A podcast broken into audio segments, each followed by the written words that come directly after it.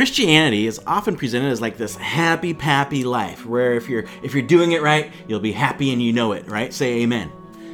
So, when we face real pain of real life, we often feel like we need to hide it so people don't think we're doing it wrong. Or we think we have to hide it because maybe we feel like we, we don't have enough faith because we're suffering and we must have sinned if we're suffering and experiencing pain. God must be mad at us or at least ignoring us. And what we're doing there, we're dealing with really the two fundamental questions of humanity why do we suffer, and where is God when we're suffering? Now, the answer to those questions is one of the most amazing aspects of the Holy Spirit. So, let's talk about it together.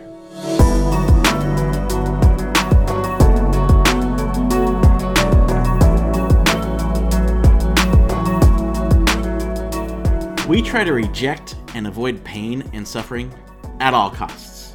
But in reality, if you think about it, we, we all suffer in large and small ways every day.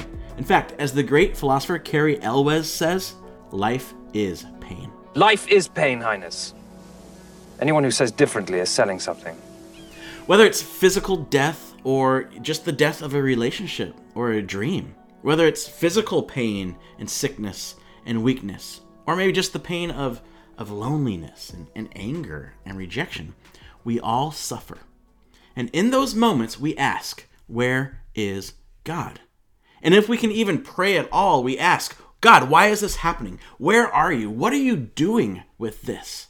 It can really seem hopeless. But in the kingdom of God, there is a way forward.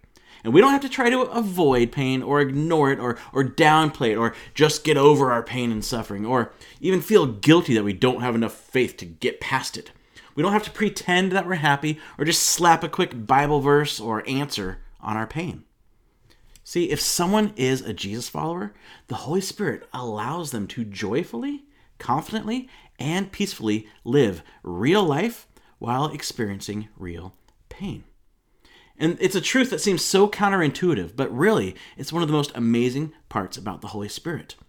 Suffering allows us to fully experience God's presence. And in his theological masterpiece, the Apostle Paul explains this whole idea. We call it the Book of Romans. It was a letter to a group of Jesus followers in the Roman capital, the city of Rome, around 56 AD. This was an ethnically diverse group uh, of Jews and Gentiles. The Jews had been kicked out of Rome by the emperor, they'd been brought back in. And so there's all this tension and, and diversity. And, and what Paul's really one of his main themes in this is unity. How can these two groups be unified as the people of God?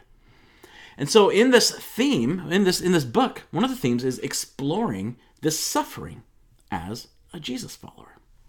So, you have not received a spirit that makes you fearful slaves. Instead, you received God's spirit when he adopted you as his own children. Now we call him Abba Father, for his spirit joins with our spirit to affirm that we are God's children. And since we are his children, we are his heirs. In fact, together with Christ, we are heirs of God's glory.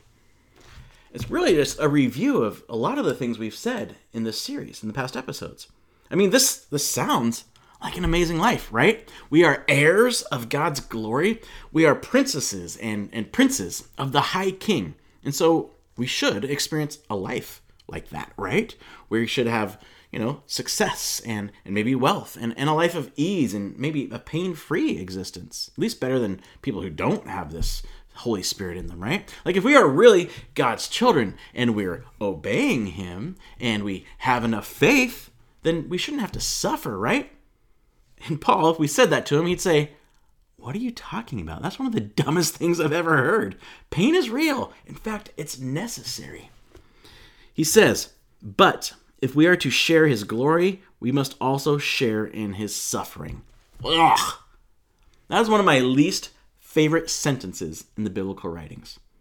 But it's a fact. See, the fact is, Jesus lived a real life with real pain and suffering. And not just on the cross, no, he was a human who fully lived the full human experience. He experienced loss. We don't see his dad Joseph anywhere in after after his birth. So he probably experienced the loss of a father. He experienced loneliness. He had sickness. He definitely experienced rejects, rejection. He saw injustice by living under the Roman occupation of his land. He experienced poverty and hunger. He was definitely misunderstood over and over and over. So, why would his followers be any different? Yet, what we suffer now is nothing compared to the glory he will reveal to us later. See, he's not saying, yeah, pain is real, so just ignore it and, you know, try to get out of it. No. He's saying pain is real. We need to accept it and face it. But it needs to be put into the perspective of the bigger picture at work in the world and in the lives of Jesus followers. See, suffering needs to be seen through the full story of God. What Paul is talking about, he's talking about uh, Jesus followers already, not yet existence. See, yes, as he said earlier, Jesus followers are fully adopted, beloved children of God, but they are not yet experiencing the future glory he has promised. We are still living in, in the world that suffers, in a world that suffers. Why? Well, see, what Paul's doing here in this whole passage, he's alluding to the entire story of humanity's relationship with God. See, God created the world, He created it good, He created it perfect for His ultimate creation, humanity. And humanity was created to enjoy a perfect relationship with God, to join in the dance of triune God that triune God has enjoyed for all of eternity. And He put this good world that He created under the management of humans. But humans broke that dance. They chose not to trust the goodness and the love of God. They chose to decide what was good for themselves. And as a result, they broke the entire world. The universe was broken. The universe is subject to and under the curse of decay. But there is a future hope of restoration. See, to kind of sum it up, everything was created good and it is now in suffering. But in the promised future, it will experience the glory of God, the restoration, and all of creation will be remade as it was. So Jesus followers are still in the time of suffering. But we have been promised a secure hope of this future glory. For all creation is waiting eagerly for that future day when God will reveal who his children really are. Against its will, all creation was subjected to God's curse, but with eager hope, the creation looks forward to the day when it will join God's children in glorious freedom from death and decay. See, creation is waiting. It's kind of this cool personification of the universe. Creation is waiting and it's it's under bondage. See, through no fault of its own, it has suffered the consequences of humanity's rebellion. But Paul says there is a future hope. Jesus took the consequences of our rebellion with him to the cross, and he killed the power of sin and death.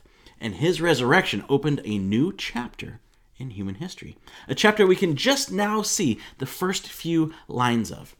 Jesus' resurrection is a preview of the future of creation, where everything and everyone will be made new in and through him and for him. But right now, both creation and Jesus followers and humans suffer. But creation and Jesus followers have this sense of incompleteness, of, of frustration that we are not yet where we want to be. So, why do we suffer? It's not because God has left us. It's not because of our lack of faith or our sinfulness. We suffer because we are still in this broken world. We have one foot in suffering and still one foot in glory. We suffer because we are not yet. For we know that all creation has been groaning as in the pains of childbirth right up to this present time. It's a really powerful metaphor, childbirth, right? And I've I've never given birth. I know someone who has. I've been there. It's one of the most painful, from what I hear, one of those painful and intense experiences. And you don't even, when you're giving birth, you don't even know sometimes what to say or think, except like, just get it out, get it over with. But in the middle of that, there is still a, hope of what will be. And ideally, sadly, not always, but ideally, at the end of this birthing process, there is birth that there's new life has been given birth to. And what Paul is saying is that God is birthing a new creation, a new life out of the pain and the labor of this one. It is painful. Sometimes it's intensely and overwhelmingly painful, but there is hope. And we believers also groan, even though we have the Holy Spirit within us as a foretaste of future glory.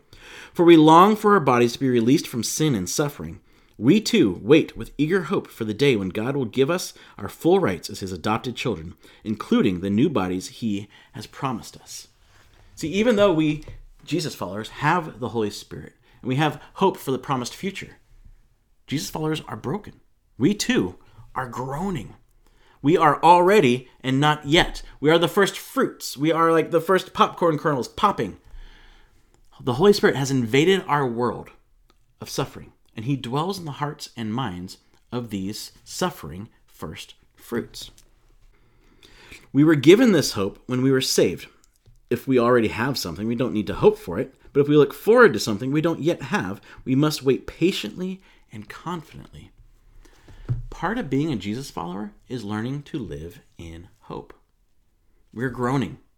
And so we, we don't ignore tragedy, we don't ignore suffering, but we are also holding on to the hope that this isn't the ultimate end of the story. See, when, when somebody's giving birth, this hurts, right? They say that this hurts, but the future is coming, and that pain is worth it. Living with the Holy Spirit is living in hope. Think about it. Everyone suffers. Nobody disagrees that humanity is subject to suffering. It's part of being a human. Everyone suffers, but not everyone can have hope in their suffering. And while we live in this hope, we must wait patiently and confidently. How? How do we do that? Like in these intensely painful and overwhelming moments, how do we actually do any of this? Like is this just like some kind of, you know, you, you know, trust Jesus and it'll be okay. I mean, this is real pain. Like, how do we wait? How do we hope? What do we do? I mean, sure, we pray, but have you ever been in those moments where the pain is just so intense? You don't know what to pray. You're not even sure you want to pray. This moment, when you're in that seat, is a crucial moment where we can see and feel and hear and experience the actual personal presence of God, the Holy Spirit, living in and with us. And the Holy Spirit helps us in our weakness. For example, we don't know what God wants us to pray for, but the Holy Spirit prays for us with groanings that cannot be expressed in words. And the Father, who knows all hearts, knows what the Spirit is saying, for the Spirit pleads for us believers in harmony with God's own will. says he helps us in our weakness. Our weakness is our life in the not yet. The Holy Spirit helps us by joining with us, by bearing our burden along with us. See, the Holy Spirit isn't just like next to us and or carrying us, right? There's only one set of footprints. No. He's not just next to us, he is in our suffering with us. He's literally in it with us. And when we don't know what to do, when we don't know what to say, when we don't know what to think in those just overwhelmingly painful moments, he does. The Holy Spirit does it for us with his own groans that can't be expressed in words. See, these groans are the Spirit's own work on our behalf that takes place in our hearts. And we, we aren't even aware of it happening. And this is huge. See, the moment we start feeling that, that God is the furthest away, Paul is inviting us to realize this is the exact moment God is most with us, carrying us, caring for us, he is right there in us, with us, groaning, interceding, praying on our behalf. See, in our groaning, in that gut wrenching angst, that is the Holy Spirit. See, we want this situation, this problem, this, this thing we see on the news fixed. We want to help. We want to be able to pray the right thing, but we don't know what to say and we don't know what to do. But the Spirit knows and He works with that desire in our hearts. He takes our anguish, our longing, and our groaning, and somehow turns it into an effective prayer to the Father. Sometimes we see the power of the Holy Spirit through His healing. Most of the time, we see the power of the Holy Spirit in His comfort in the middle of pain. The Spirit is turning our deepest groanings into prayer, and it's effective because God knows His own mind and the Spirit knows ours. See, what we're doing, I know that sounds confusing. What we're doing, we're treading into the beautiful waters of the Trinity.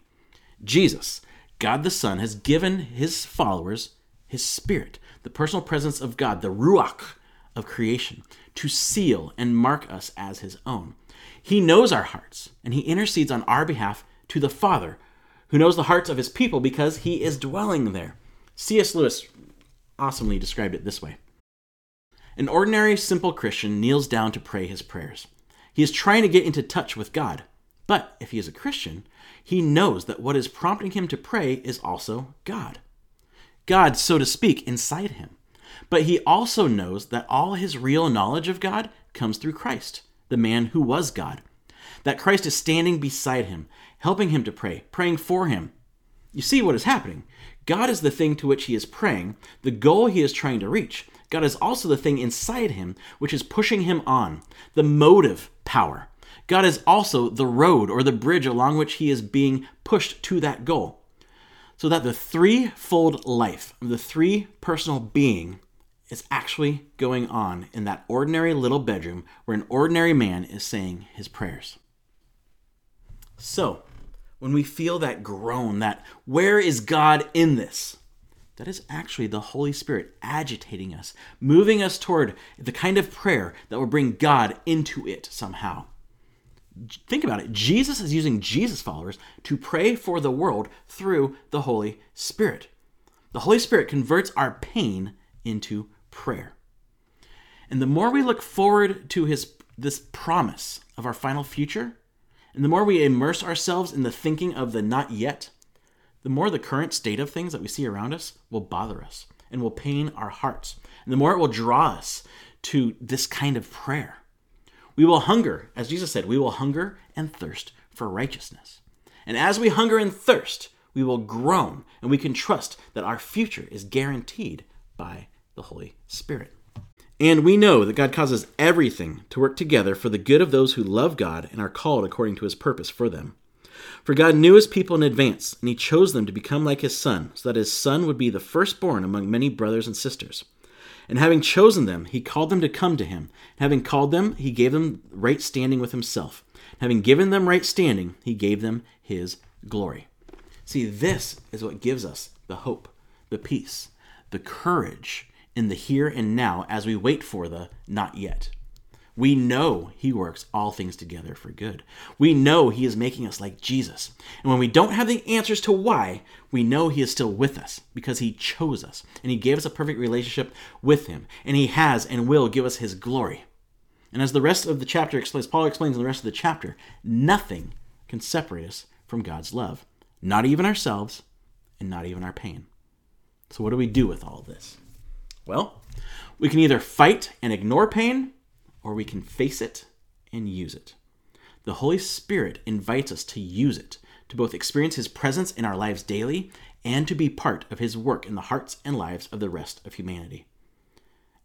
As theologian F. F. Bruce said, prayer is the ultimate expression of our lives between the times and the already not yet times. See, it shows us we're looking forward to our future, that we trust God, that we have hope in Jesus, and that we know God hears, sees, and lives in us. But that we are not yet there. In our weakness, we know we need Him to work in the world. So the goal this week, is this episode, is to allow the Holy Spirit to give your suffering meaning and purpose. The Apostle Paul knew a lot about suffering. In fact, in 2 Corinthians, he writes about his suffering and, and some type of suffering that he asked God to take away from him. And he wrote, Three different times I begged the Lord to take it away. Each time he said, My grace is all you need. My power works best in weakness. So now I am glad to boast about my weaknesses, so that the power of Christ can work through me. That's why I take pleasure in my weaknesses and in the insults, hardships, persecutions, and troubles that I suffer for Christ. For when I am weak, then I am strong. So as we allow the Holy Spirit to give our suffering meaning and purpose, Let's read what Paul said.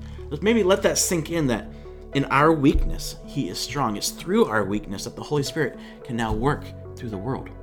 And so as we read that, take time to sit and pray.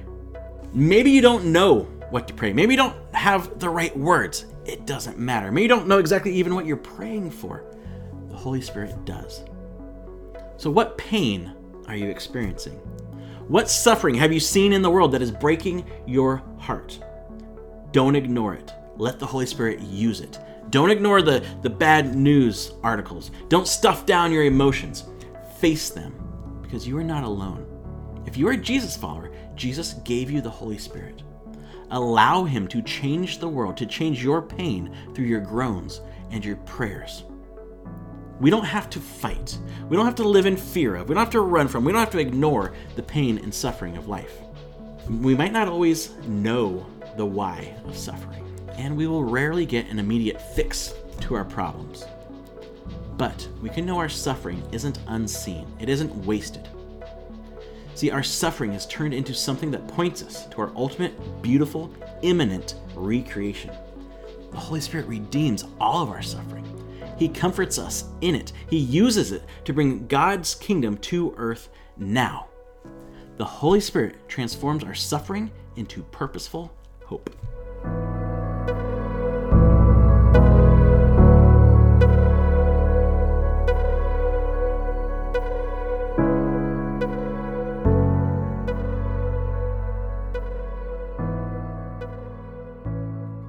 For watching this content put out by Crosscreek Community Church.